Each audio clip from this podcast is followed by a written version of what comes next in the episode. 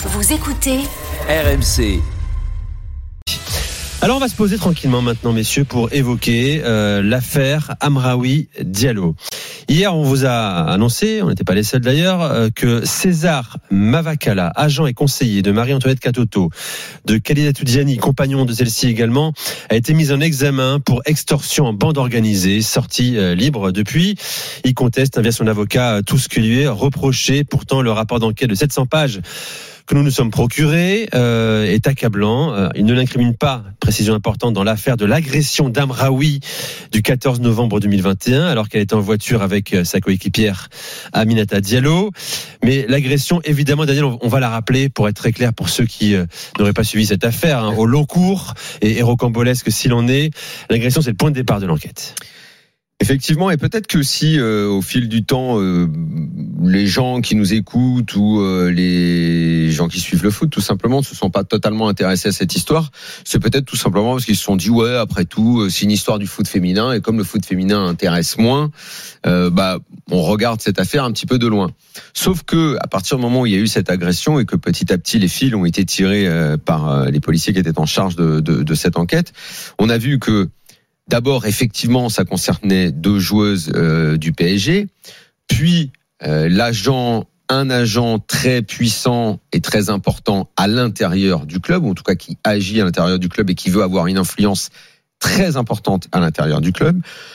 Que à partir du moment où ça touchait la section féminine, ça touchait également la direction du Paris Saint-Germain, qui est également impliquée dans cette histoire et que finalement on découvre une fois de plus à quel point euh, cette direction ne répond jamais aux attentes euh, qui euh, et, et, aux compétences qui doivent être celles d'une direction de club et que il y a des éclaboussures qui atteignent également à un moment de l'histoire la section masculine et qui plus est la star de la section masculine, à savoir Kylian Mbappé, mais on en parlera euh, plus tard dans le dans le déroulé de cette histoire. On va en reparler. Alors ce fameux César Mavakala, précision importante, tu dis qu'il était agent, il n'a aucune, aucune licence, aucun Alors, diplôme. Lui il se dit agent, mais effectivement, euh, même euh, avant-hier au moment de sa garde à vue, il était bien incapable d'expliquer quel était précisément son métier euh, aux enquêteurs.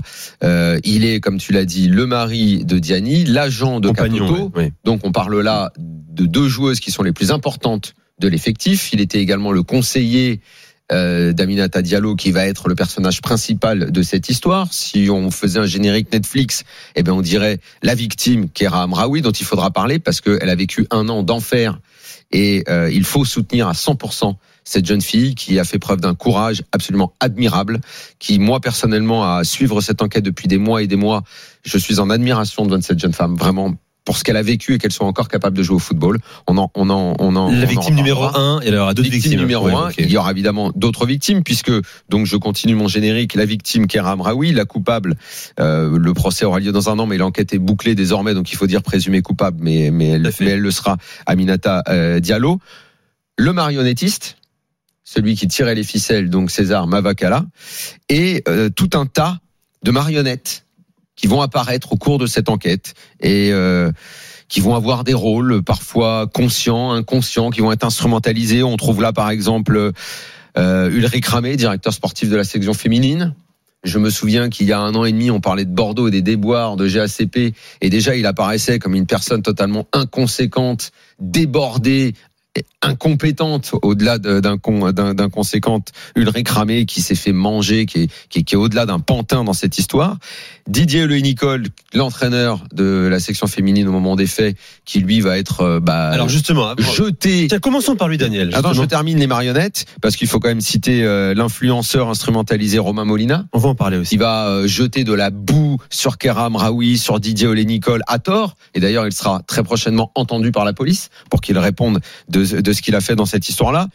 Bernard Mendy également adjoint de différents numéros 1 que ça a été euh, que Echouafni puis Olé Nicole euh, instrumentalisé lui aussi par Makavala avec la promesse qu'il aurait le poste de numéro 1 à un moment ou à un autre euh, Gérard Prêcheur ensuite qui est l'entraîneur actuel qui lui aussi a pris énormément de coups de pression pour ne pas faire jouer Amraoui et pour évidemment que à chaque Voilà. fois ces joueuses soient mises en avant ou qu'on recrute par exemple Océane Jean-Fran- euh, Jean-François, C'est ça. euh, la Joueuse du Paris FC. voilà, qui est venu euh, au PSG parce que lui il a voulu, parce que ça fait partie du deal de la prolongation de. Katoto. Voilà, un marionnettiste, des marionnettes, une coupable et une victime. On dirait pas en train d'accusé là. Magnifique. Hein Exactement. T'aurais Ouais. dû euh, prendre cette émission. Non. J'aurais plus adoré que- présenter cette émission. Dominique Rizet bientôt et puis. Euh, raison.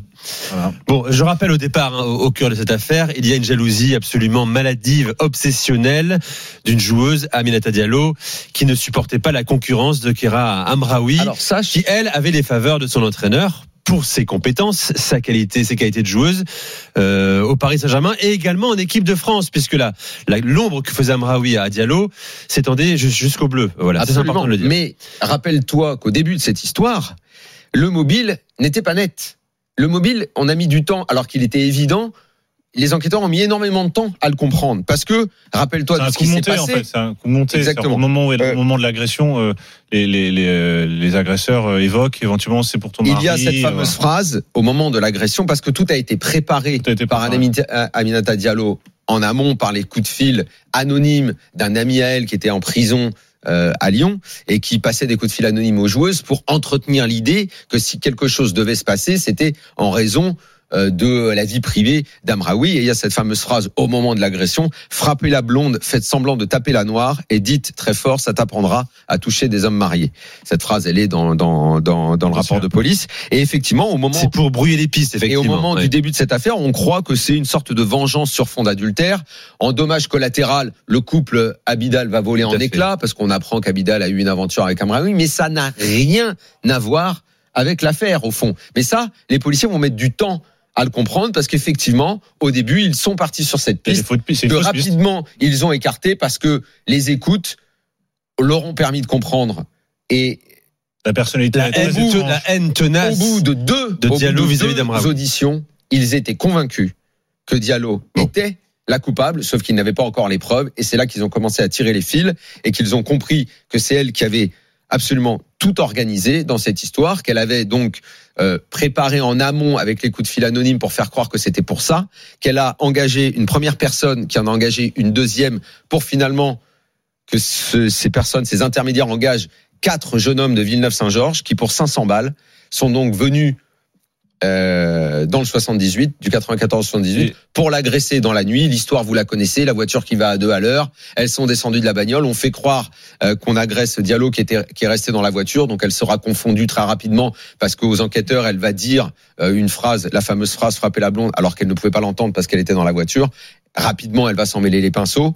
Et, euh, et, et ces agresseurs-là, quand ils vont être arrêtés, vont passer à table et vont raconter euh, Et ce qui a qu'effectivement. mis la puce à l'oreille aussi aux, aux enquêteurs, c'est le fait que les, les agresseurs visent les jambes de la Oui. de la de Kaira Amraoui, évi- évidemment ce qu'il appelle son son son outil de travail. Euh, et euh, et hum, ce qui a ce qu'il faut essayer de comprendre aussi, c'est quel est le mobile en fait d'Aminata Diallo, hormis la, la folie On va faire douce. une pause, les Le gars. mobile, Daniel, euh, on- juste sur le mobile, parce que c'est très Voilà. important. Une fois qu'ils ont trouvé, ça a été simple. Il y a, tenez-vous bien, 700 pages d'échanges téléphoniques, SMS entre César Mavakala et Aminata Diallo, qui sont des messages de haine à l'égard du Paris Saint-Germain, de ce club d'Arabes euh, qui doit être conquis par les Noirs. Dixit. Ce sont leurs termes, Dixit. Mavakala, ce Hein, sont leurs termes. Bien de préciser. Euh, club qu'il faut, club qu'il faut prendre d'assaut, Amraoui qu'il faut virer, euh, et le mobile pour Diallo, éliminer la concurrente, Et Vera prolongation de Amraoui, contrat. Elle veut une les prolongation. prolongations de contrat, et puisque c'est puisqu'on va marquer une pause et parce que ça va devenir intéressant, se rapprocher du clan Mbappé, parce qu'on Voilà. considère que Tata, surnom dans les écoutes de la maman de Mbappé, est celle qui a le pouvoir au Paris Saint-Germain.